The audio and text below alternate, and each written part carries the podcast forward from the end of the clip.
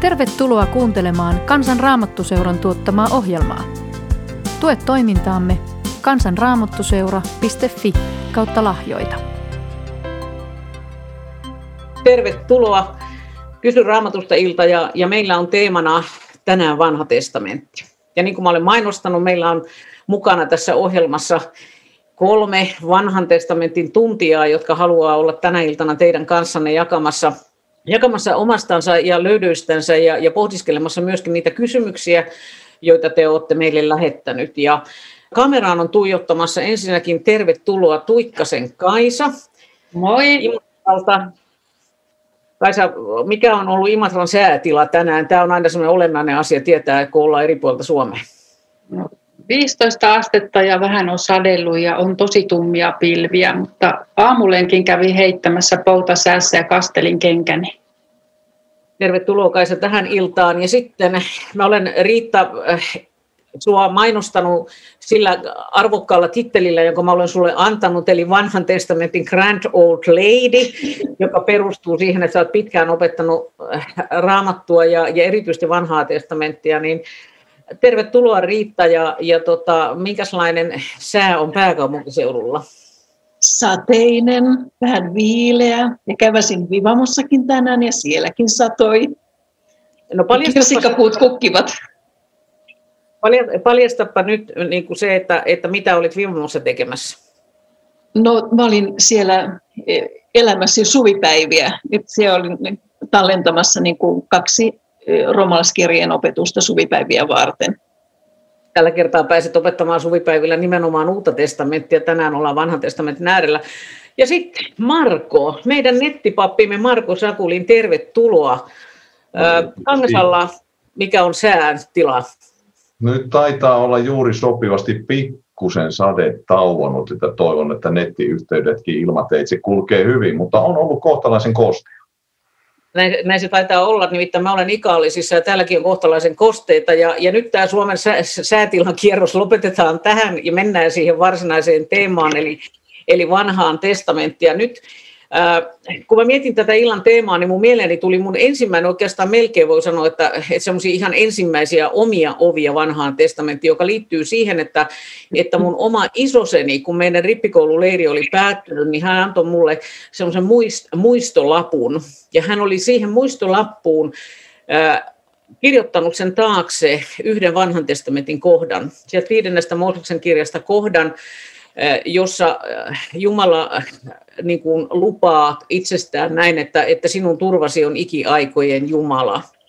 Sinua kannattavat iankaikkiset käsivarret. Ja tämä oli mulle yksi semmoinen näkökulma vanhaan testamenttiin ja, ja tota, herätti sitä kiinnostusta, että miten, miten niin kuin tutustua siihen. Miten teidän suhteenne vanhaan testamenttiin on alkanut? Miten, mikä siinä on teitä kiinnostanut ja, ja näin? Lähdetään Markosta nyt ensin liikkeelle, että miehetkin saa joskus ensimmäisen puheenvuoron, niin nyt taataan tässä se sulle. Joo, mulla ei ole semmoista suoranaista niin kuin, kovin niin kuin, tyylikästä selitystä, vaan mä oon kauhean semmoinen järjestelmällinen tyyppi ja vanha testamentti on tullut mulle tutuksi ennen kuin uusi testamentti, koska se on ensin. Ja kun avaa kannen ja rupeaa lukemaan, niin ensin tulee luettua vanha testamentti. Ja siinä on ollut semmoinen tavallaan hyvin semmoinen lapsenomainen suhtautuminen, että Jumalan sanaa kaikki tyyniä tästä mennään ja nyt niin kuin myöhemmin eh, vanhaan testamenttiin on tullut sitten erityisen rakas suhtautuminen sitä kautta, että koska keskimäärin hengellisessä opetuksessa kuulee vähemmän vanhan testamentin selittämistä, niin sen tutkiminen on hyvin antoisa, koska siellä on valtavat määrät aarteita, jotka jää käyttämättä, jos keskittyy vain uuteen testamenttiin. Riitta, nyökyttelit kovasti sitä, että vanhaa testamenttia niin kuin opetetaan aika vähän. Sä oot tehnyt todellakin uurtanut uraa siinä, jos niin kuin näin sanotaan. Niin mikä sinut sai kiinnostumaan vanhasta testamentista?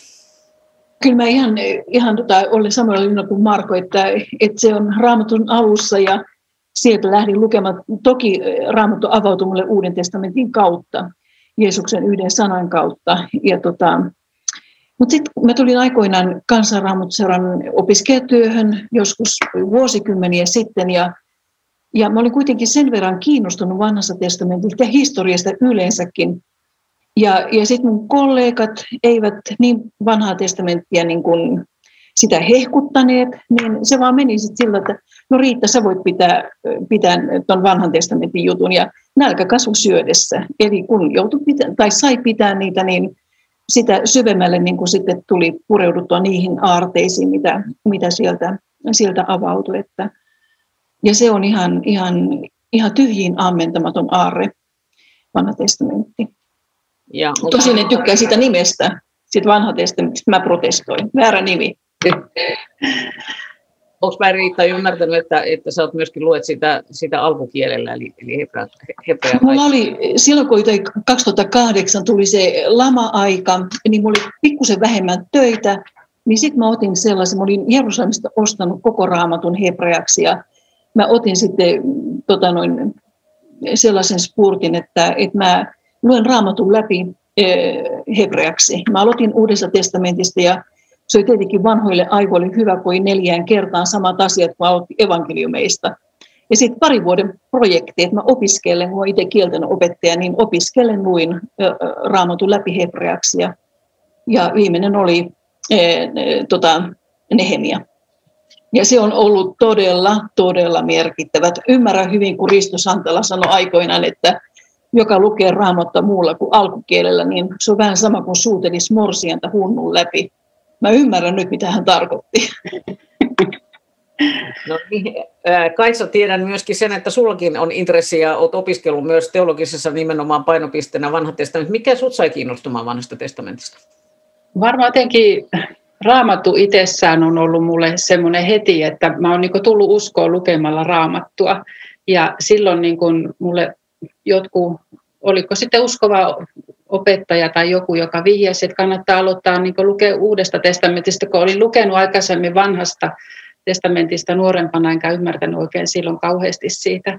Mutta sitten mä, kun mä olin lukenut sen uuden testamentin ja tullut uskoon, ja sitten mä niin kuin löysin sen, että hei, että siellähän niin kuin uusi testamentti koko ajan aina niin kuin on kirjoitettu, niin sitten niin mä halusin lukea, että no miten siellä on kirjoitettu, ja on paljon hyviä raamatuopettajia kuunnellut silloin, kun 14-vuotiaasta asti on sitten istunut raamatotunneilla silloin, niin sitten mä vaan tajusin, että on hyvä tuntea koko raamattu, että siellä on se lupaus ja uusi testamentti on se täyttymys, että jotenkin, että mikä se on se pohja, koska juutalaisilla Jeesuksella se raamattu oli se vanha testamentti.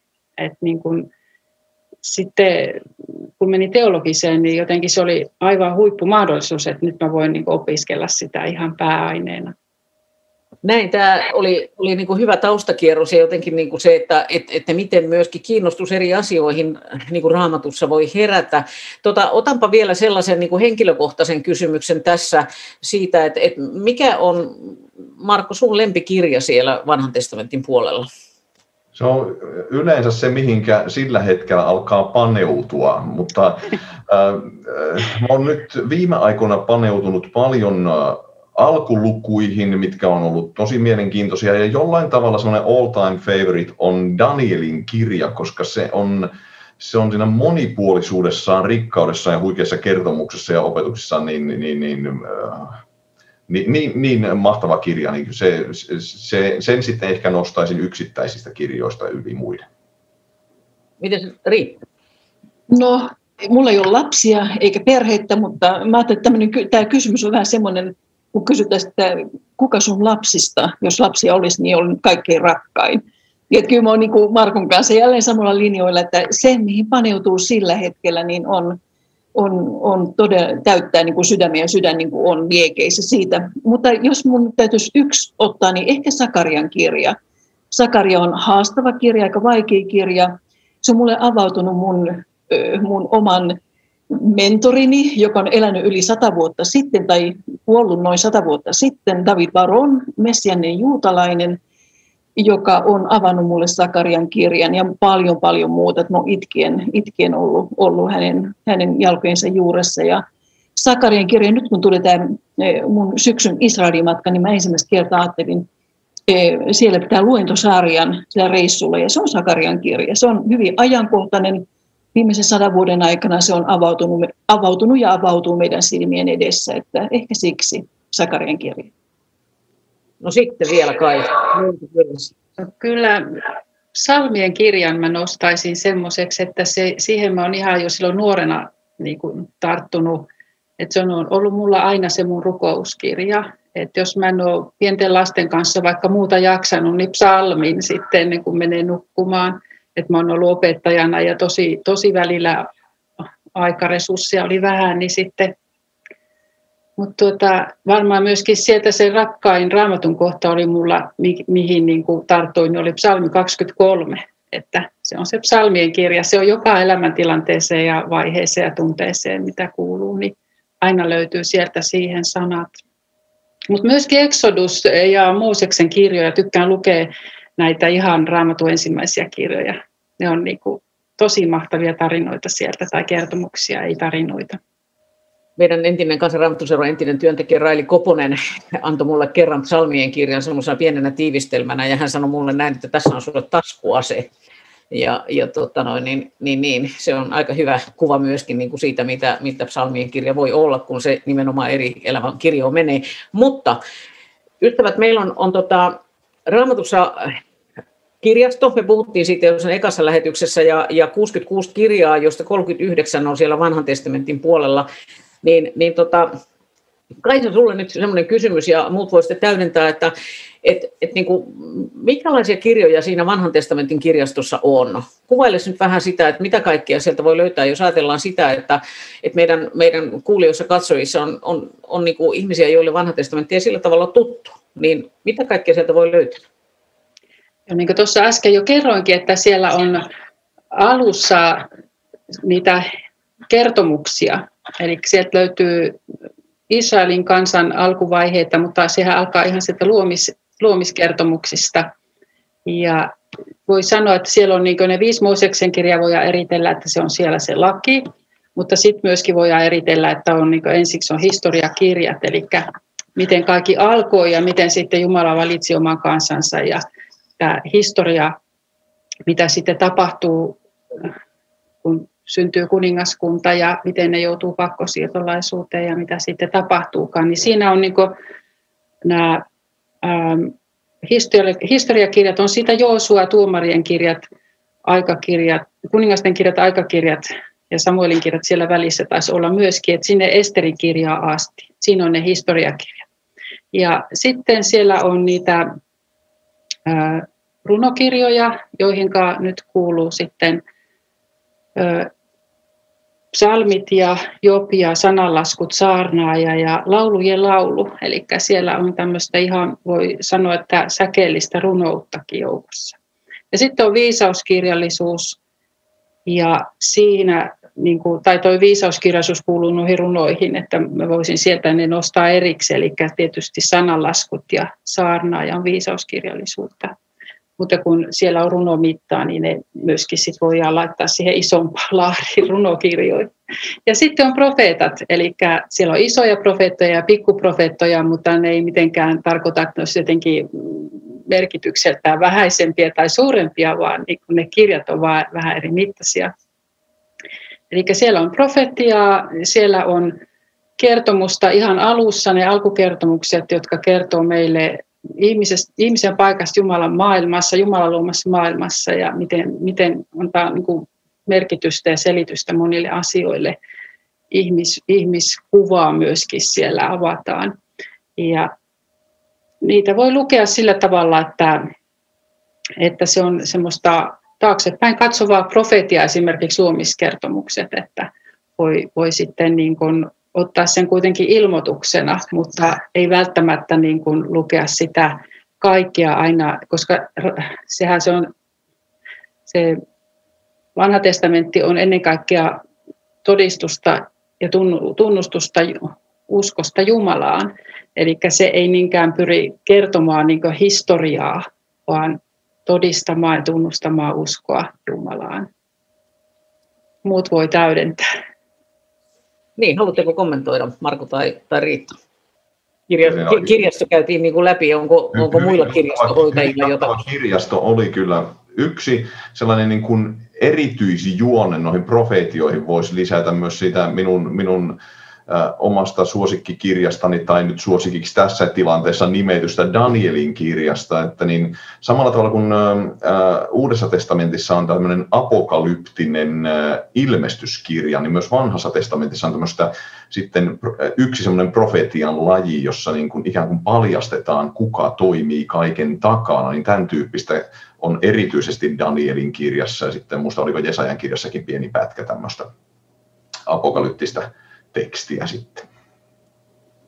No itse asiassa nyt mä otan kiinni tästä. Ää, tota, viime ää, lähetyksen silloin kuukausi sitten, niin Mirja lähetti meille kysymyksen, ää, jo, jota, joka me siirrettiin tähän lähetykseen, koska tiedettiin, että vanha testamentti on, on tulossa. Ja täällä on nyt kysymys sitä, että miten pitäisi lukea laulujen laulua, joka on niitä runokirjoja siellä vanhalta nimeltään se korkea veisu. Marko, vastaappa se tähän, niin mä otan tuon puhelimen ja katson, että onko meillä jo lähetetty paljon kysymyksiä, niin mä kumartelen tuossa, mutta Marko, kerro, miten pitäisi lukea laulujen laulua? No niin, tota, tota, no, minähän se varsinainen runopoika olen, tota, mutta se siis, laulujen laulu suhteen se on aivan upea rakkausruno. Sitä pidetään yhtä, yhtenä maailman kirjallisuuden klassikkona rakkausrunona.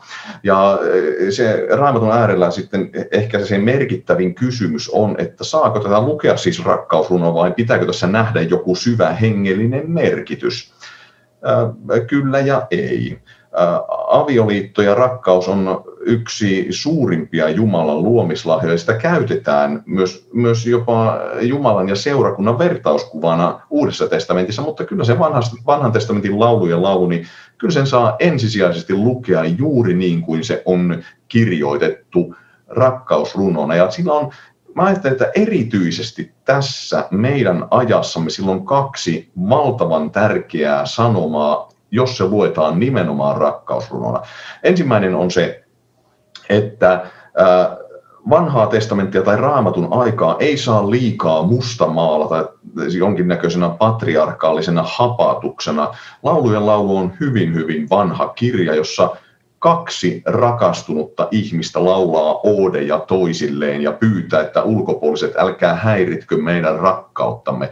Niin se kuvaa, että kyllä tämä tämmöinen rakkaus romanttisen rakkauden käsitys on tunnettu ihmiskunnan halki. Kyse ei ole siitä, että vanhan testamentin aikana olisi vain joku vaimon välityskoneisto, jolla rakennetaan perheitä. Ei. Ja toinen asia on se, että joskus kristin usko leimataan hyvin seksuaalisuusvastaiseksi ja laulujen laulu on upea ylistys jälleen yhdestä Jumalan luomislahjasta. Otan tähän, äh, rakkaat ystävät, jotka katsotte siellä, niin kommentoikaa tänne. Mä yritän seurata samalla. Mä pahoittelen sitä, että mä välillä näin ollen hukkaan sen kamerakontaktin, mutta, mutta tota, haluan kertoa Leenan viestin täältä meidän, meidän Facebook-seinältä. Hän kertoo siitä, että 50-luvulla kansakoulussa uskontotunnit menivät raamatun historian kirjan parissa – Opettaja Martta Oksanen osasi tuoda kertomuksiin lämpöä, jännitystä, turvallista oloa. Vanha testamentti on minulle ennen kaikkea kertomuskirja, vaikka tiedän sen olevan paljon paljon muuta. Aika, aika merkittävä asia, että, että siellä kaiken sitten kertomusten keskellä niin opettaja pystyy välittämään sen, sen turvallisen olon sieltä. Se, se on tärkeä, tärkeä pointti silloin, kun puhutaan vanhasta testamentista. Ja, ja tota, nyt oikeastaan voitaisiin mennäkin siihen, että, että kun puhutaan siitä, että et, et jotenkin meille niin kuin kristityille on niin kuin itsestään selvä se, että et, et me, me luetaan uutta testamenttia. Ja nyt tässä on tullut esille myöskin niin kuin niitä näkökulmia jo siitä, että, että miksi kannattaa, kannattaa niin kuin lukea myös vanhaa testamenttia, mitä hyötyä siitä on meille, niin Riitta, mitä sä vastaisit niin kuin siihen, että mitä hyötyä on, on meille siitä, että, että me luemme vanhaa testamenttia? Jos me luodaan, luetaan vain uutta testamenttia, meiltä puuttuu juuret, tai uudelta testamentilta puuttuu juuret.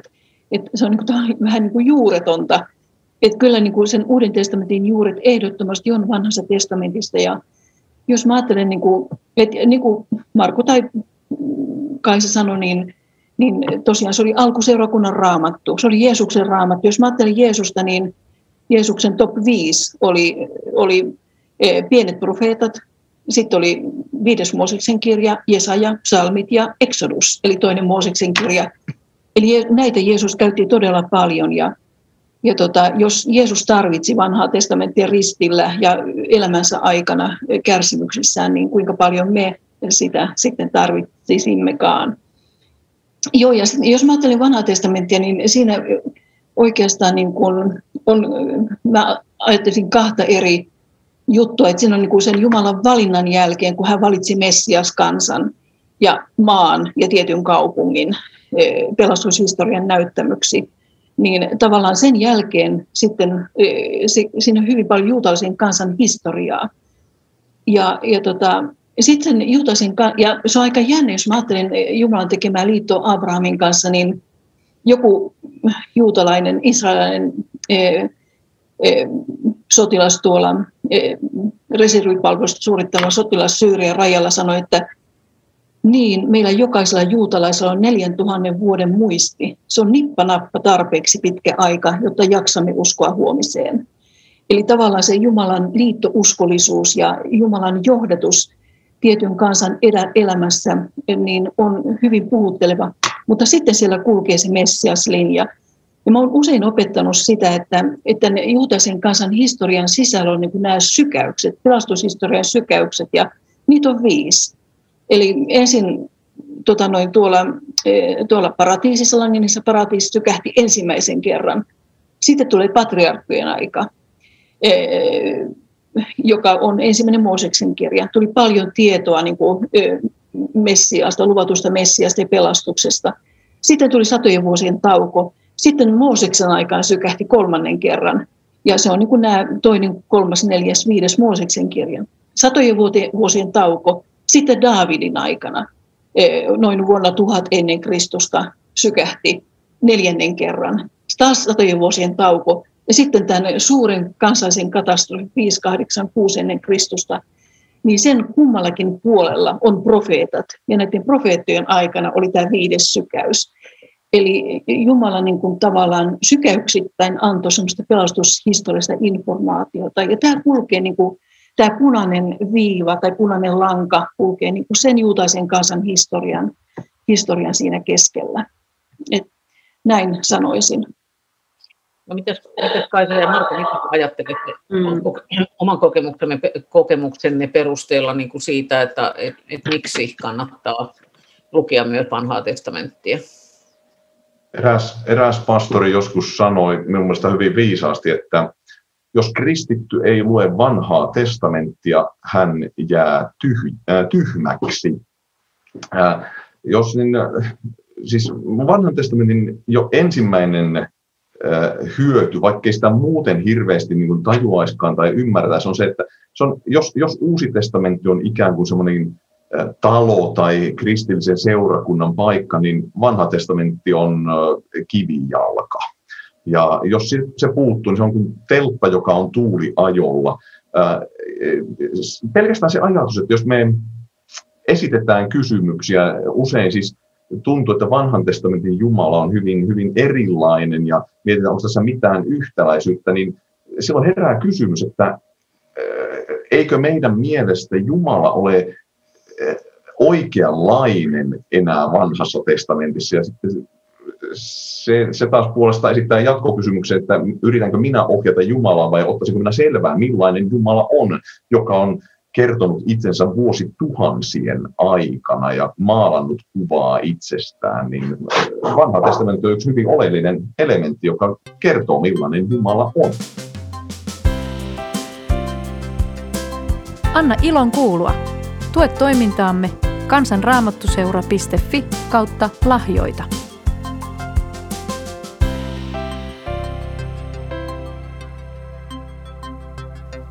joku on sanonut viisaasti, että ne vanhan testamentin henkilöt on meidän matkatovereita kohti Kristusta. että niin kun se, että me voidaan heidän kautta oppia tosi paljon ja kuitenkin kaikki osoittaa siihen, että kun tämä lupaus täyttyy. Mutta meidän täytyy tietää, mikä se lupaus on, että mi, mi, mihin me kiinnitytään. Et muutenhan meidän usko on ilman niin kuin sitä pohjaa ja perustaa, että sieltä kun lähdetään löytämään heti sieltä jo syntilankemuskertomuksesta lupaus Kristuksesta, joka murskaa käärmeen pään, että sieltä niin kuin se Messias Jeesus on se, Kristus on se punainen lanka läpi raamatun ja kyllä se löytyy sieltä vanhasta testamentista monesta eri kohdasta, se Jumalan hyvä pelastussuunnitelma. Ja jotta sen evankeliumi voi ymmärtää, niin ymmärretään myöskin se, mikä on laki, mihin me tarvitaan evankeliumia, koska se laki ja evankeliumi on se raamatun nämä kaksi. Ja niin kun me tarvitaan ne molemmat. Mihin me tarvitaan muuten armoa? Ja yhtenä pienenä, yhtenä pienenä anekdoottina vielä lisäksi, niin minusta äh, Open Academy vanhan te- testamentin exegetian professori Antti Laato sanoi minusta kohtalaisen hienosti sen, että hän on sitä mieltä, että uusi testamentti on ainoastaan vanhan testamentin selitysteos. Tämä, tämä korostaa aika lailla niin mun mielestä kahta asiaa, että, että vanhaa testamenttia kannattaa lukea ja, ja toisaalta sitä kannattaa ehkä juuri niin kuin, lukea siis, ymmärrätkö mä oikein nyt, nyt tota noin, niin rakkaat kollegat siellä, että, että niin kuin se, se tähtäyspiste on kuitenkin niin kuin siellä, siellä uudessa testamentissa ja, ja Jeesuksessa, eli että me löydetään sieltä sitä, niin kuin tässä on sanottu, olette sanonut, niin kuin, että se punainen lanka, Eli, eli ne ei ole niin irralliset, että, että ikään kuin ne ei tunne toisiansa nämä kaksi kirjaa, vaan että, että siellä molemmin päin viitataan niin kuin toinen toiseensa. Niin kuin Riitta sanoi tota, Jeesuksen top fivea, niin, niin että et, et ne on niin kuin limittäin tietyllä lailla. Ja vielä tuohon niin sanoisin, että, että siellä on niin kuin esikuvia Kristuksesta ja Jumalan pelastustyöstä Kristuksessa, niin, ne, niin kun, se on ihmeellistä se, se aareaita, mikä sieltä sitten avautuu, kun alkaa ymmärtää, että hei, tässäkin on Kristus. Jos ajattelee vaikka Abrahamin ja Abrahamia uuraamassa oma poikansa Iisakia siellä vuorella, että mitä siinä tapahtui ja mitä tapahtui ristillä, niin, niin kuin tämmöisiä kohtia sieltä voi jokainen löytää. Eli tulikin se sijaisuhri siihen ihmeellisesti, joka, jonka takia ei tarvinnut uhrata omaa poikaa. Onko teillä jotain muita esikuvia, jotka jotenkin sitten on ikään kuin ennakoimassa Kristusta, niin, niin Riitta Marko, kommentoikaa omasta näkökulmastanne. Kyllä minusta yksi rajuimpia esikuvia on se, se käärme siellä e, siinä autiomaassa. Eli oli tämä, tämä vitsaus, että oli näitä myrkkykäärmeitä, ja, ja, jotka, joiden purema oli kuolettava. Ja sitten Jumala sanoi Mooseksille, että tee pronssista tai vaskista käärme, nosta tikun nokkaan. Ja jokainen, joka siihen katsoo, niin paranee tai pelastuu. Ja sitten tämän Jeesus itse nosti, nosti niin kuin, että niin kuin käärme nostettiin korkealle e, e, erämaassa, niin ihmisen poika korotetaan siis ristille. Se hebrean verbi nostaa on uhriverbi, eli uhrata, nostaa ristille. Ja, ja, tota, ja niin kuin joka us, niin on Jumala maailman rakastanut häntä ainopoisen poikas, joka e, uskoo, niin pelastuu. Ja nyt tämä, tämä katsoo, niin se on aika jännä verbi hebreassa se ei ole mikään vilkasta, vaan se on katsoa toivoen, odottaen, niin kaivaten, niin koko elämä riippuu siinä. Katsoa napittaa, niin se on hyvin lähellä niin kuin, tota noin, sitä, eli habit, katsoa napittaa. Ja ihan sama verbi on sitten siinä kuin e, Sakariassa, että, että he katsovat hänen, jonka he ovat lävistäneet. Ei mitään vilkaisua, vaan semmoinen, että koko elämä riippuu siitä. Että se on minusta niin kuin, että tavallaan Jeesus tuli, otti niin kuin meidän synnit kannettavakseen ja hän oli niin kuin se käärme oli se, tavallaan se yksi hyvin raju esikuva. Hän tuli kiro, kiroukseksi. Mites Marko? Minä ajattelen, että yksi minun mielestä puhuttelevimpia on siinä se, että kuinka niin massiivinen vanhan testamentin temppelipalvelus ja uhrijärjestelmä, joka Noin noi on puhuttelevia nämä kummatkin, mitkä kuultiin nämä esimerkit, on yksittäisiä hyvin vahvoja tarinoita, mutta sen lisäksi minua puhuttelee se, että koko juutalainen temppelipalvelus rakentuu semmoisten elementtien ympärille, jotka sitten viittaavat Jeesukseen ja täyttyvät Jeesuksessa. Hyvä. Yksi sellainen kysymys, joka, joka tota, on tullut itse asiassa aika monessa kohdassa jo, jo jotenkin niin kuin esille, ja, ja tota, se on ajatus niin kuin siitä, että, että tota, että kun vanhan testamentin Jumala on, koetaan jotenkin niin kuin raakana, kun siellä on paljon niin kuin semmoisia väkivaltaisia kohtia, ja, ja tota, Harri kysyy sitä, kysyy jo tuolla iltapäivällä, sitä meidän Facebook-seinällä, että, että onko vanhan testamentin Jumala sama kuin uuden testamentin Jumala. Ja, ja kun vanhassa testamentissa Jumala käskee surmata naapuriheimon tai kansan lapset ja niin edelleen, ja, ja hän yrittää surmata Mooseksenkin, ja sitten kuitenkin uudessa testamentissa kovasti korostetaan sitä rakkautta. Ja, ja tota, Tuija kysyi sitä ihan samaa tuolla sillä tavalla, että et, et niin kun se ajatus tästä, tästä raakuudesta ja, ja Jumalan niin kuin erilaiset Jumalan kuvasta, niin mitä te kommentoitte siihen? Mikä on se ajatus? Onko vanhan testamentin Jumala sama, sama vai, vai eri, vai, vai miten meidän pitäisi ymmärtää tämä erilaisuus? Ymmärrän, ymmärrän, että kysymyksissä on taustalla se ajatus, että, miten, että nähtiinkö Jumala niin hirveän erilaisena tai muuta, koska ihan kirjaimellisesti kysymys, onko se sama vai eri, niin siihen voisin kieliposkessa vastata, että ei, niillä oli vuoronvaihto, että toinen Jumala jäi eläkkeelle.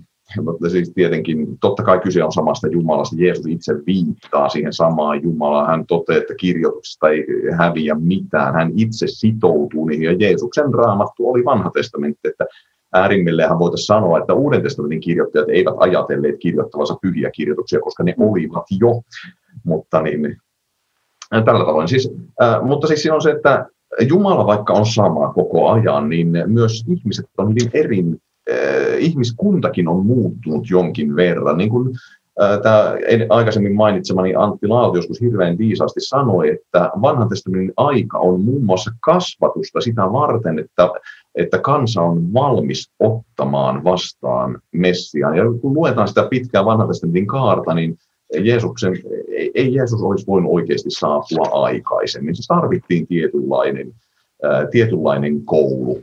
Ja kun on ollut, van, raamattu on siinä mielessä Jumalan toimintaa historiassa, että siellä näkyy sitä erilaisia historia-aikoja ja, ja, ja myöskin raamatun ihan ensi lehdillä on hyvin ankaria kertomuksia. Siellä sanotaan muun muassa Lemek, kaveri esiintyy alkuluvuissa, joka oli kuullut, kuinka Kainin puolesta kostetaan seitsemästi, jos Kainille jotain tehdään, niin hän uhosi omille vaimoilleen, että minäpä se on vielä kovempi. Mä luen nyt ihan suoraan täältä.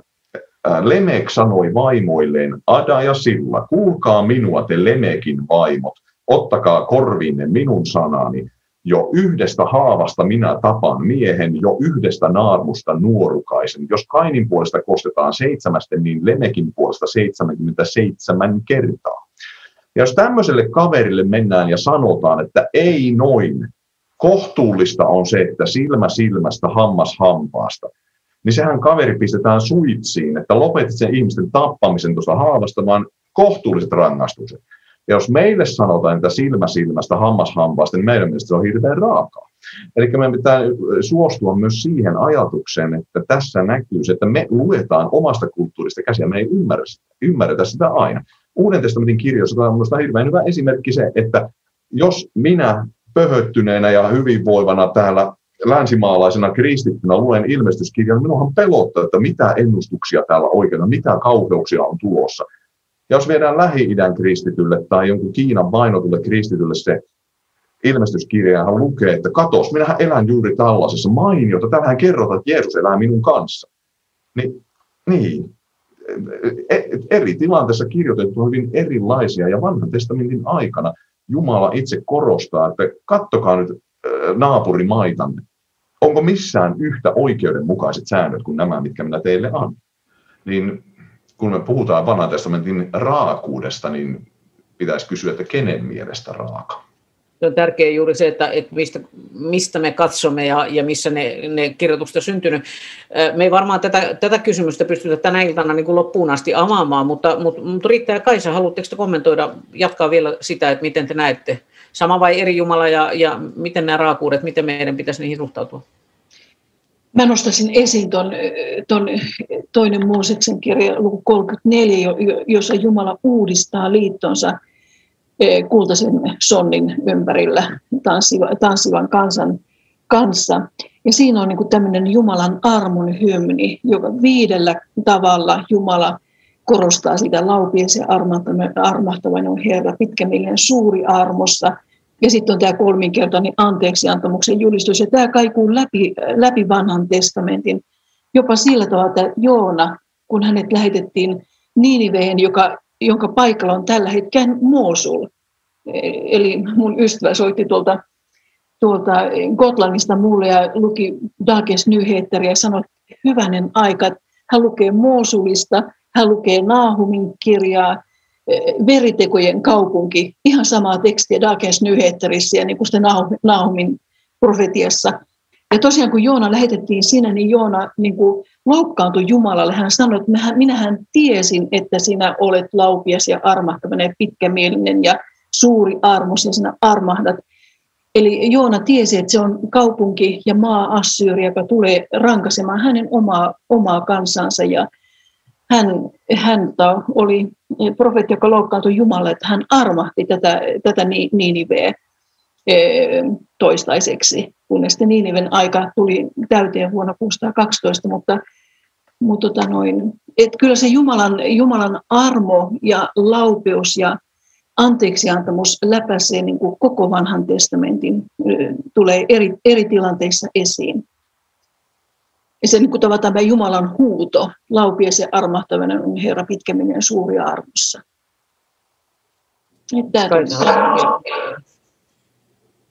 niin, siellä voi niin kuin niissä vanhimmissa kertomuksissa myöskin, niin kuin Marko äsken kertoi, niin ymmärtää sen, että siellä on aika alkukantaisia olosuhteita ollut niissä heimoyhteisöissä, että miten he ovat silloin voineet ymmärtää ja käsittää Jumalan ja miten siihen on tarvittu se niin kuin henki hengestä, että jos on joku vuodattanut jonkun veren, joku tämmöinen henkirikos tehty, niin sitten miten se on pitänyt kostaa. Eli on tullut tämä verikostoajatus sitten silloin ja, ja niin kuin sitten koko tämä sovitusajatus niin kuin siitä, että, että pitää kuitenkin sovittaa se, mikä on rikottu. Niin se jotenkin niin perus eh, niin kuin ihmisyyteen kuuluva asia, että ei voida niin kuin vaan ohittaa tai jättää niin kuin se, se niin kuin rankasematta, vaan teoilla on seuraukset, että se syy-seurausajattelu siellä on mukana, mutta sitten se, että se, se niin kuin, kun ihminen ei voi täyttääkään sitä lakia, niin sitten siihen tarvitaan armo. Ja kuitenkin vaikka Jumala vihaa syntiä, niin hän rakastaa luomaansa ihmistä ja tämän yhtälön ratkaisuksi sitten meillä on Kristus vapahtaja, josta sitten jo avataan meille siellä profeetoissa jos mä jotenkin tiivistän mitä mä kuulin teidän niin kuin sanovan, niin, niin kuitenkin se vahva juonne siellä niin kuin vanhan testamentin puolella, niin, niin kaikesta huolimatta se, se kuvaa myöskin sitä Jumalan armoa, laupeutta, sitä, sitä ajatusta siitä, että, että hän tulee pelastamaan ja, ja, ja hänellä on rakkaus omaa kansansa kohtaan, rakkaus, rakkaus ihmisiä kohtaan.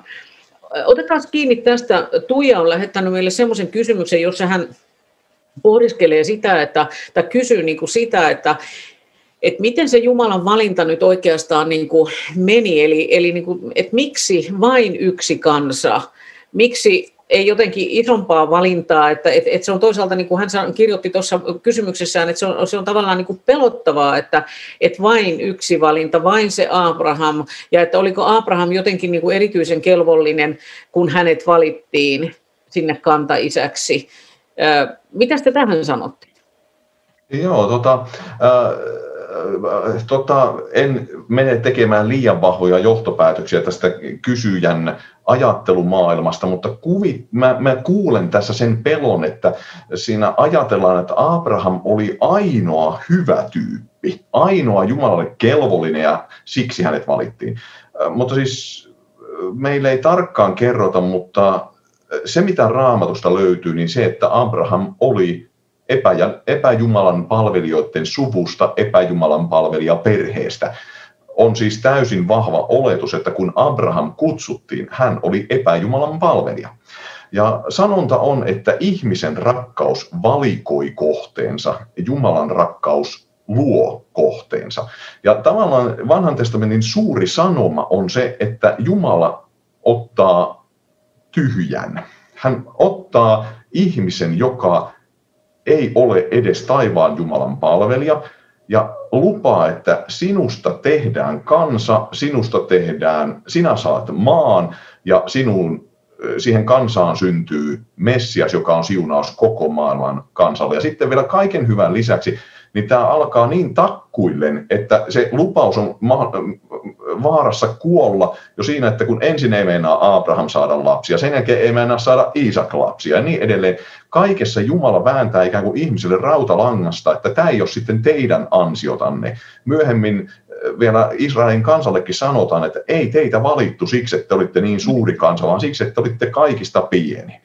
Ja tämä on koko läpi vanhan testamentin on se sama idea, mikä jatkuu ja täyttyy uudessa testamentissa. Jumala aloittaa pelastustyönsä, toimii siinä suvereenisti. Hän ei tarvitse ihmisiä onnistuakseen, vaan hän tekee suunnitelmansa ja ihmisiä pyydetään liittymään tähän armoon. Mites Riitta? No joo, että Jumala siis en, en, ensisijaisesti niin kuin valitsi suvereenisti nyt tämmöisen vanhan pariskunnan, jotka oli sen valinnan yhteydessä 70, Abrahamin 75-vuotias lapseton pariskunta ja se koko kansan syntyminen oli Jumalan teko, Jumalan ihme.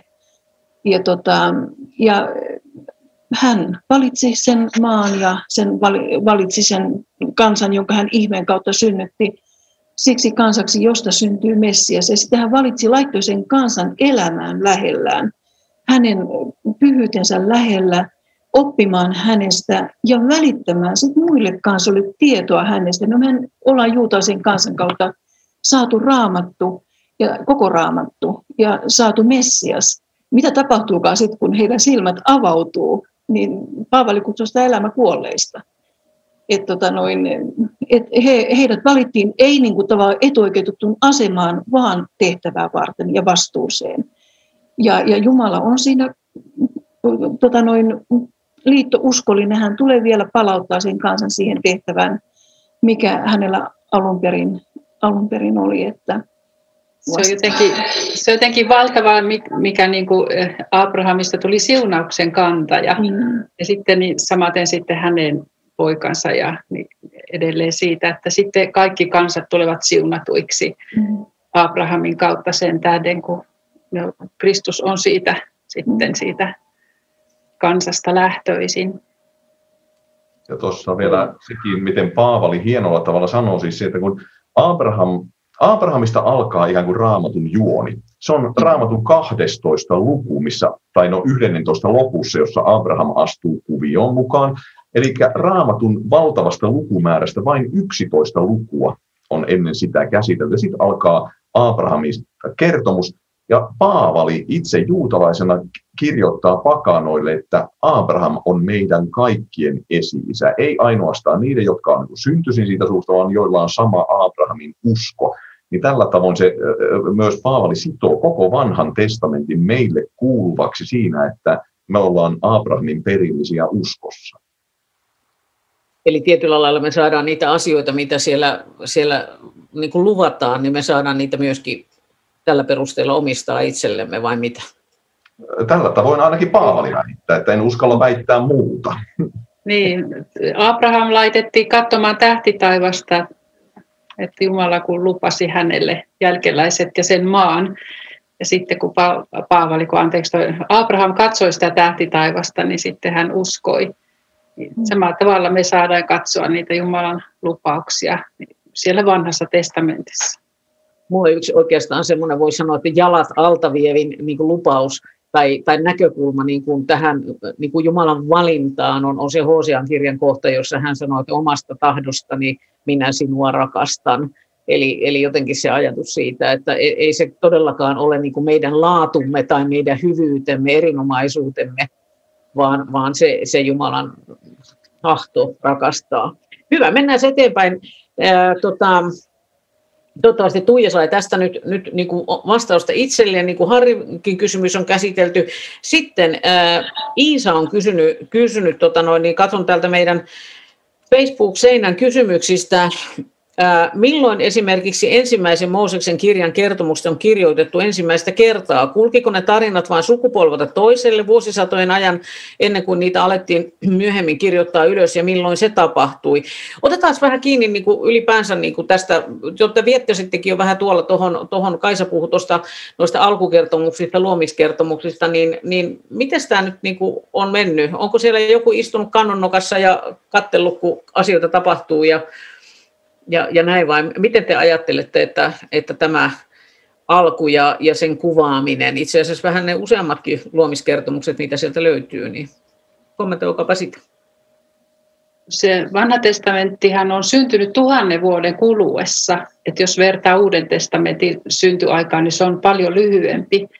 Ja, ja siellä on ensiksi ollut suullinen perimätieto, kun ei olla osattu edes kirjoittaa, eli kertomukset on kulkenut isältä pojalle ja on kerrottu niitä, se on ollut tärkeää heimojen omaa tämmöistä perimätietoa sitten omasta historiasta, jota on haluttu sitten kertoa, että se on ollut heidän identiteettinsä, nämä, mitä heidän kantaisille on tapahtunut. Ja sitten nämä alkukertomukset, niin mehän ei tiedetä tarkkaan näiden kirjoittajia, mutta se, milloin vanha testamentti on eniten niin kuin syntynyt, milloin sitä on eniten kirjoitettu, niin on nimenomaan silloin, kun juutalaiset joutuu Babylonian pakkosiirtolaisuuteen. Että voi sanoa, että se 586 ennen Kristusta, niin se oli semmoinen katalysaattori tietyllä tavalla juutalaisuuden muotoutumiseen. Että silloin kiteytyi se, että miksi me ei kuunneltu profeettoja, miksi me ei ole noudatettu lakia,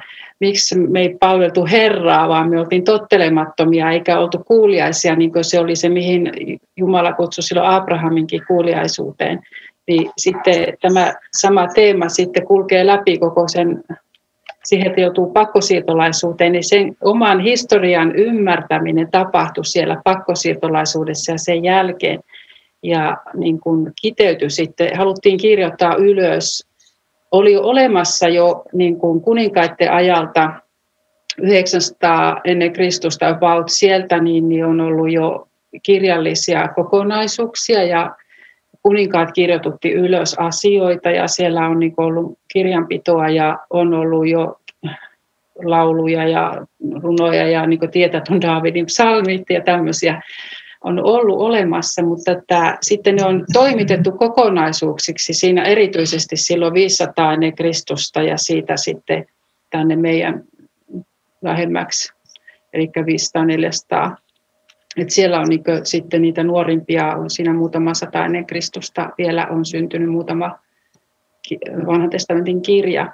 Mutta nuo alkukertomukset, niin niiden niin kuin kirjoittamiseen ei päästä kiinni, että, että kuka ne oikeasti on kirjoittanut ja milloin, että sieltä voidaan erotella jotakin tämmöisiä, jos luetaan tieteellisesti, niin tämmöisiä erilaisia lähteitä, mutta me otamme sen vastaan tämmöisenä niin kuin Jumalan ilmoituksena, kun meille on annettu se kuitenkin pyhäksi kirjaksi, että siinä Jumalan äm, tekoihin katsomme ikään kuin taaksepäin profe, profeetoi tämä kirjoittaja, että näin, näin ymmärrämme tämän maailman ja elämän tarkoituksen ja että Jumalan tahdosta me olemme olemassa, kun hän on antanut elämän meille ja kutsunut meidät elämään sanallaan ja luonut meidät. Ja samalla myöskin niin kun, kun tämä juutalainen maailmankuva, niin sehän oli aivan silloin, niin kun, jos ajatellaan verrataan muihin uskontoihin, niin se oli aivan erityisen niin kuin vastakohtainen sille mytologiselle ja semmoiselle jumalia ja täynnä olevalle maailmankuvalle, että palveltiin aurinkoa, tähtiä ja taivaan kappaleita, planeettoja ja sitten myöskin oli tämmöistä, että luontoa palveltiin puita ja kiviä ja kaikenlaista. Että, että sitten kun sanottiin, että Jumala on luonut tämän kaiken, niin se niin kuin maailmankuva tavallaan riisuttiin tämmöisestä jumalallisuudesta ja annettiin se, että Jumala on tämän kaiken luoja. Että juutalaisuudella on niin kuin todella vahva sanoma, jonka me tänä päivänäkin voi allekirjoittaa, että emme kumara puuta emmekä kiveä ja aurinkoa, että palvelemme luojaa.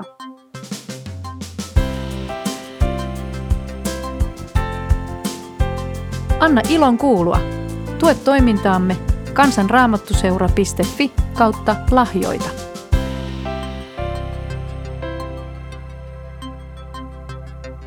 Marko, sä oot tota, luennoinut myöskin niin kuin paljon noita niin kuin raamatun alkulukuja ja, ja tota, kirjoja sieltä, niin, niin haluatko kommentoida jotakin nyt tähän, tähän niin kuin luomiskertomusasiaan vielä?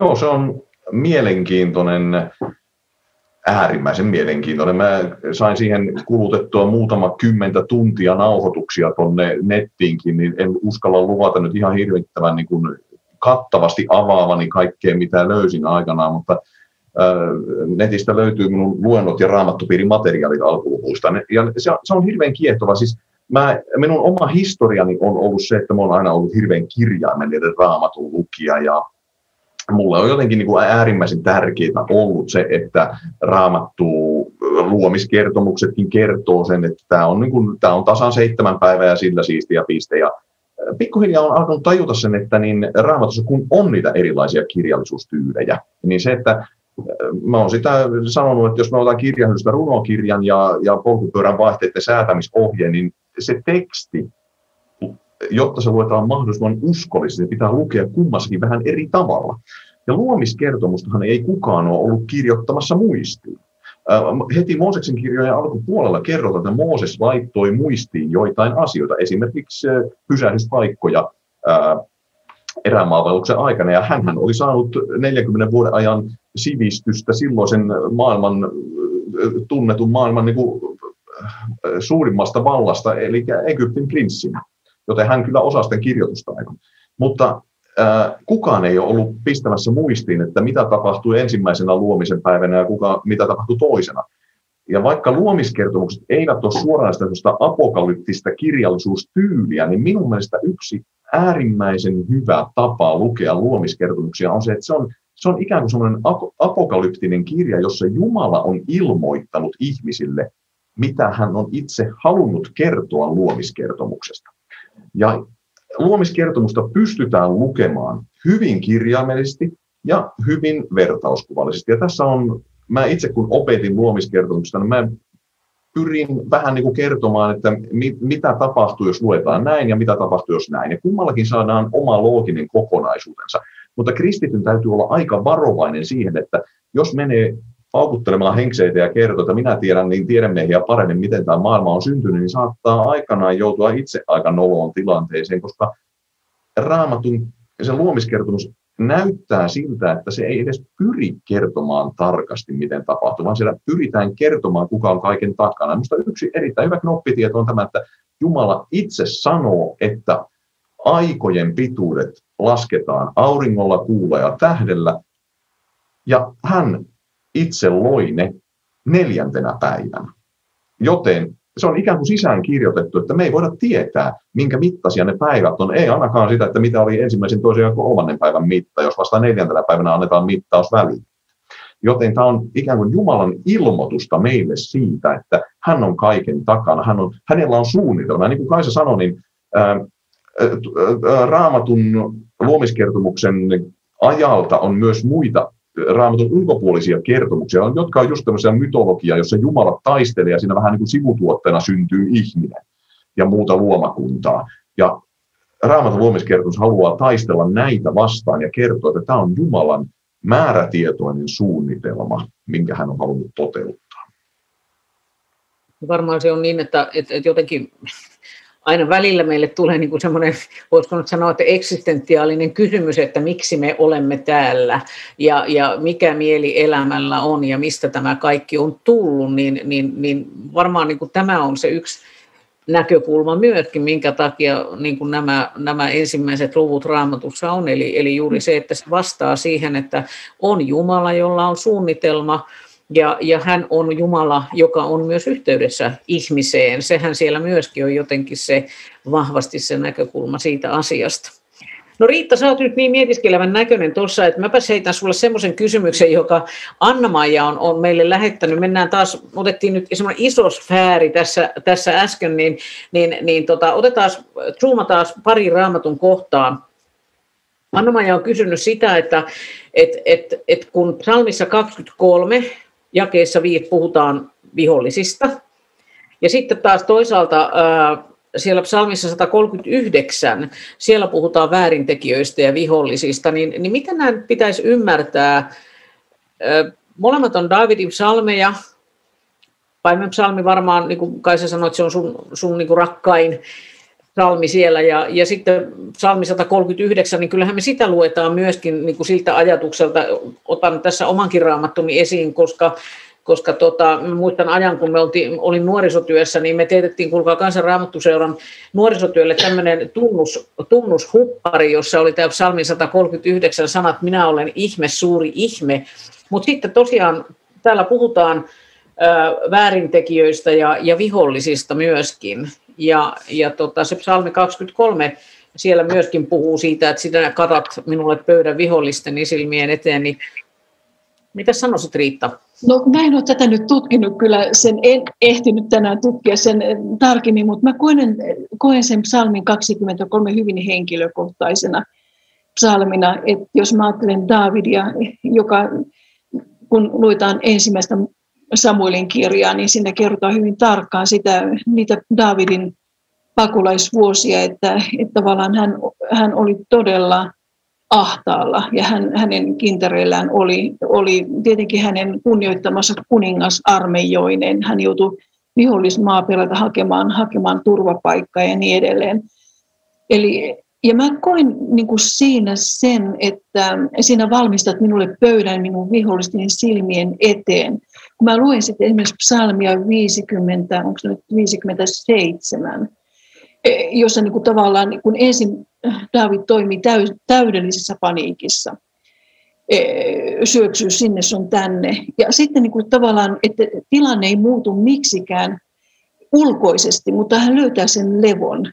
Kun lukee psalmia 57, niin kuin tavallaan e, niin kuin tuntuu, että hän löytyi, löysi sen levon niin kuin myrskyn silmässä, niin ja mä ajattelen niin kuin monia monia kristittyjä tänään Iranissa, eri puolilla, jotka on kärsinyt martyrikuoleman, jotenkin se, että miten, miten voimakkaasti Jeesuksen läsnäolo voi olla niin kuin keskellä niin kuin semmoista suurta, suurta niin kuin, e, vainoa tai kärsimystä. Sinä valmistat minulle pöydän minun vihollisteni silmin eteen. Siis semmoinen lepo ja rauha. Niin kun mä ajattelen nyt niitä kahta leidiä, jotka oli kirjoituksen kirjan vankina Iranissa, niin kun he pääsivät sitten Amerikkaan, heidät tuomittiin kuolemaan Iranista, mutta länsimaisten e, länsimaisen painostuksen takia he pääsivät Amerikkaan ja he sanovat, että he eivät täällä Amerikassa koe sitä lepoa ja rauhaa ja Jeesuksen läsnäoloa, mitä he kokivat siellä Teheranin pahamaineisessa vankilassa. Niin mä koen, että tämä on niin hyvin henkilökohtainen tämä psalmi 23. Eli se tavallaan se salainen, salainen manna, mitä, mitä Jeesus voi antaa, Jumala voi antaa niin keskellä kärsimystä – sinä valmistat minulle pöydän minun viholliseni silmien eteen.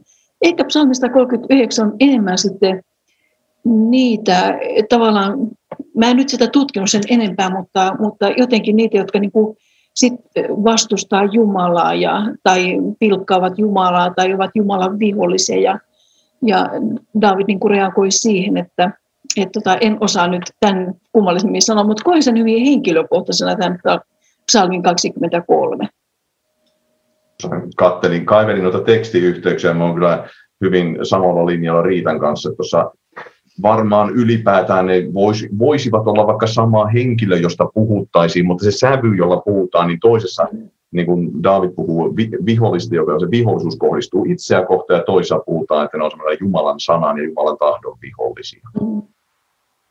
Marko, täällä on nyt tullut kysymys, että mistä ne sun, sun tota noin, niin raamattoluennot löytyy? tämä tämmöinen opetuskokonaisuus, jota Kangasalan seurakunta ja Kansan Raamattuseura yhdessä tekee, on nimeltänsä Sana sanasta. Ja sillä tavalla YouTubesta löytyy kanava sillä nimellä Sana sanasta, ja siellä löytyy nämä kaikki raamattuopetukset. Ja sitten semmoinen ikivinkki on aina, että kaikki minun tekemä nettityö on kaivettavissa esille nettipappi.net osoitteesta. Sieltä löytyy yhtä lailla linkit kaikkiin näihin mun raamattuluentoihin, eli www.nettipappi.net. Nettipappi.fi vie kanssa hyvälle sivustolle, mutta se ei ole tämä sama sivusto, se on kirkon keskusteluapusivusto. Nettipappi on netissä, on hyvä nyrkkisääntö. Ja itse asiassa nyt kun puhutaan siitä YouTubesta, niin, niin tota, kun menette YouTubeen ja otatte sieltä haun KRS Tube, niin, niin sieltä löytyy meidän, meidän KRS YouTube-kanava ja, ja, ja se kannattaa tilata, koska sinne tulee meidän, meidän opetuksia. Ja, ja nyt esimerkiksi Riita, kun viittasit siihen, että olet opettamassa roomalaiskirjettä sanan suvipäiviin liittyen, niin, niin tota, ne suvipäivin opetuksetkin tulevat sinne KRS Tubeen, eli, eli siellä kannattaa käydä, siellä on paljon tavaraa ja paljon raamattuopetuksia, että hip sinne sitten, kun me saamme tämän lähetyksen lopetettua, lopetettua, mutta ei ennen sitä saa lähteä, ennen kuin me ollaan lopussa. Katson kelloa, kello on pikkasen yli seitsemän, me vähän suunniteltiin, että et, et niin kuin siinä tunnin haminoissa mentäisiin, ja, ja tuolla on, on nyt kysymys tota, ää, liittyen noihin, niin tota, ää, noihin niin kuin juutalaisiin juhliin ja versus niin kuin kristillinen juhla ja näin,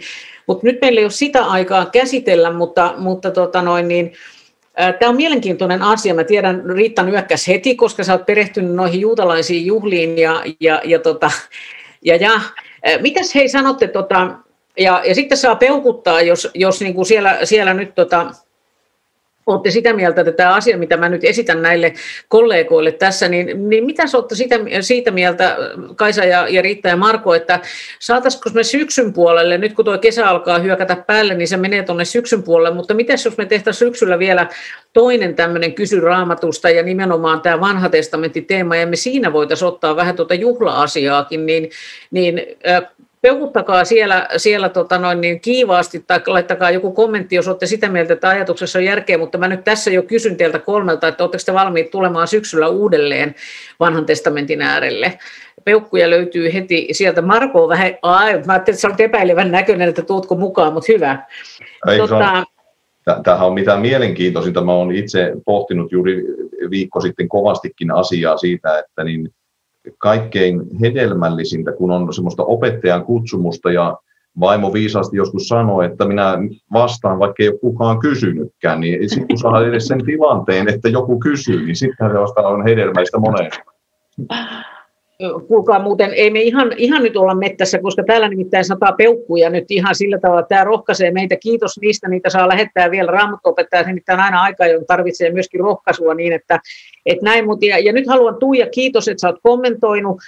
Tuija kiittää vastauksesta ja uskallan lukea, kun se on täällä nyt julkisesti. Tulin nyt niistä siihen käsitykseen, että Abraham tuli valituksi, koska Jumala halusi valita hänet ei se ollut yhtä sen, ei ollut sen kummempaa syytä. Riitta Keskimäelle kiitos siitä, että hän tähdensi Jumalan antaneen Israelin kansalle tehtävän. En ehkä ole osannut, aja, äh, osannut Israelin kansaa ajatella riittävästi Jumalan antaman tehtävän suorittajana meidän kaikkien hyväksi. Kiitos Tuija palautteesta. Nämä on, on, on meille tärkeitä sillä tavalla, että et, et myöskin niin kuin se tieto siitä, että me ollaan osattu, osattu vastata ja, ja että meidän tarinoista saa myöskin tolkkua nyt, nyt tota, mä säästän, täällä on pari kysymystä, mä säästän niitä sen syksyyn, mutta, mutta tota, Kaisa, mihin, anna neuvo, kun joku kysyy, niin kuin, että mihin mun pitäisi kiinnittää huomiota, kun, kun mä luen vanhaa testamenttia, niin mikä on sun neuvo? Tämä sama kysymys tulee riittää Marko teille, mutta Kaisa, mitä sä, mikä on sun neuvo? Mihin kiinnitä huomiota, kun luen vanhaa testamenttia? Ehkä just lukea sitä aina myöskin sillä tavalla, että no, mitä se kertoo mahdollisesti Kristuksesta, mutta myöskin ajatellen, että kenelle se on kirjoitettu, milloin ja miksi. Eli aina kuitenkin ne on ajan historiassa myöskin ollut kiinni ne vanhan testamentin kirjat ja siellä on tosi iso pointti monesti, että mihin, mihin tarpeeseen se on kirjoitettu. Mutta myöskin me saamme kristittynä lukea sitä, että mitä, missä täällä löytyy Kristus ja mitä, mitä tämä puhuu tänään minulle, koska minä saan myöskin ottaa vanhasta testamentista lupauksia omaan elämään, niin Jumala sana on elävä ja voimallinen ja vaikuttaa tänä päivänä sitä uutta, kun se sanotaan, että minä annan teille tulevaisuuden ja toivon, niin kaikki nämä lupaukset on totta myöskin meille. Riitta, mihin sä kehottaisit, että, että kiinnittää huomiota, kun lukee vanhaa testamenttia? Ensinnäkin mä lähden aina liikkeelle siitä, että et, tota noin, lukea rukoillen. Eli mun se lempirukous on se, että poista peite silmiltäni, että voin katsella sinun opetuksesi ihmeitä. Psalmi 119 ja 18 niin kuin vähän sananmukaisesti käännettynä. Eli rukoilen, ja sitten se, sillä tavalla, että se on Jumalan sana, että Jumala on sanansa takana, ja hän puhuu sen sanansa kautta, ja lukee niin kuin on kirjoitettu. Meillä on niin kuin taipumus lukea niin kuin tavallaan, tavallaan niin kuin vertauskuvallisesti. Mä oon allerginen allegoriselle raamatun tulkinnalle. Mä olisin monta kertaa sanonut, lukea niin kuin on kirjoitettu ja taustat selvittäen. Eli niin kuin tavallaan nähdä metsäpuilta, eli mihin joku yksittäinen hieno raamatukohta jae niin kuin kytkeytyy. Mikä on niin kuin tavallaan se metsä, mikä on se asiayhteys ja aina kannattaa selvittää se, mikä on se aikahistorian tilanne sille seurakunnalle tai siihen tilanteeseen, kun joku sana on tullut. Ja sit sen jälkeen niin kuin se, että miten se puhuu niin kuin tähän hetkeen minulle. Mutta aina taustat selvittäen, se on ihan hyvä. Ja en tiedä, onko niin kuin hyvä vinkki se, että, että, että ainakin mun raamatussa, niin, niin siellä, siellä ihan takakannella niin, niin löytyy sitä aikajanaa, jota voi, se on vähän raamatussa, erilaisessa raamatussa eri puolilla, mutta että sitä aikajanaa, että mihin kohtaan asiat jäsentyy ja, ja, ja miten se historia kulkee. Mutta Marko, mitä sä sanoisit, mihin kiinnittää huomiota? Tässä mä menisin semmoisella muutamalla eri pointilla se, että riippuen mitä lukee. Et jos lukee niitä äh, Kaisan mainitsemaan runollisia kirjoja, salmeja ja sananlaskuja, niin ne, niissä ei tarvitse niin suoranaisesti kiinnittää mihinkään muuhun kuin luet vaan ja annat sen rakentaa. Mutta jos luet kertomuksia ja sitä historiaa, niin silloin äh, älä takerru pikku yksityiskohtiin. Siinä isot kokonaisuudet rakentaa, että ymmärrät sitä kokonaisuutta. Ja sitten jos luet profeettakirjoja, se on mulle henkilökohtaisesti vaikeinta tekstiä raamatussa. Mä joudun joka kerta kaivamaan esille selitysteokset, että mihin kohtaan nämä liittyy, koska profeettakirjat on, niin kuin Riitta sanoi, ne on tosi tiukasti sidoksia siihen tilanteeseen. Ne on eri, useiden satojen vuosien aikana annettu ja ne on eri tilanteisiin meneviä, niin niitä, se pitää tietää, kelle puhutaan ja mi, miksi. Niin, nämä on niin kuin kolme kärkeä riippuen siitä, mitä luet. Viimeinen kysymys teille, teille jokaiselle. Se on kysymys henkilöstä ja miksi juuri hän.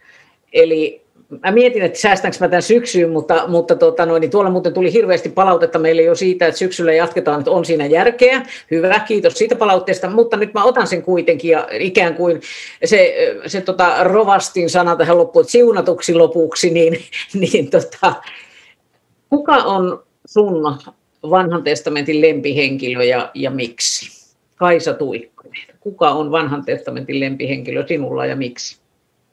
Tämä on vähän vaikea kysymys, mutta kyllä mulla nousi vain Abraham mun, mun niin kuin mieleen, kun mä tätä mietin. Ja siitä on paljon nyt tässä ollut hänestä jo puhetta, mutta jotenkin se semmoinen, että hän uskalsi luottaa, että hän otti sen uskon askeleen ja lähti, lähti sieltä isän mailta ja lähti kohti luvattua maata.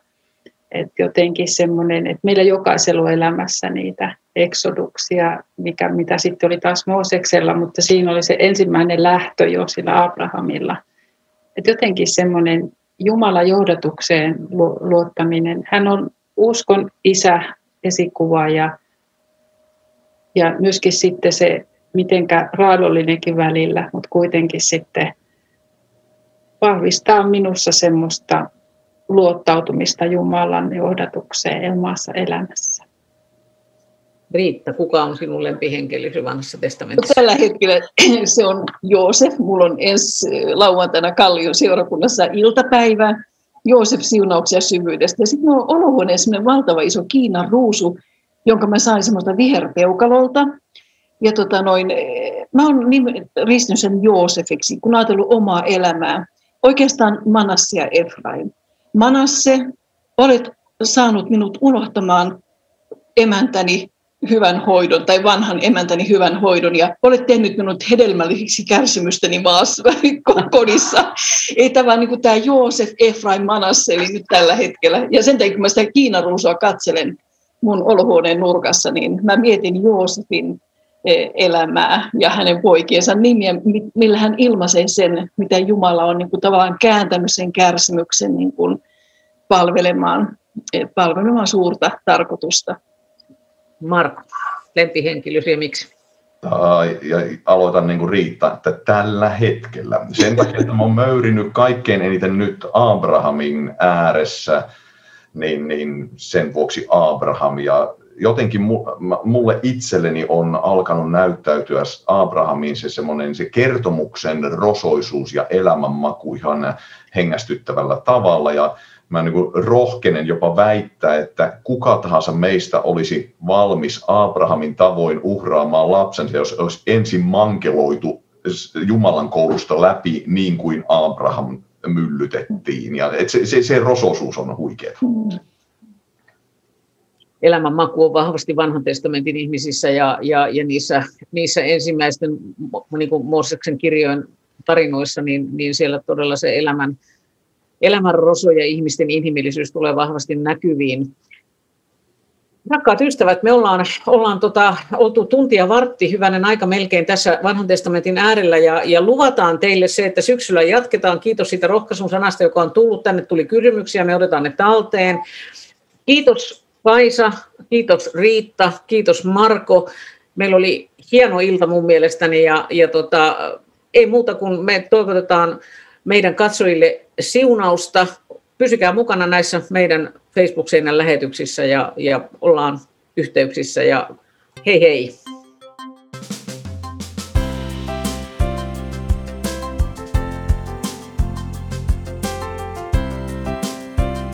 Kiitos, että kuuntelit.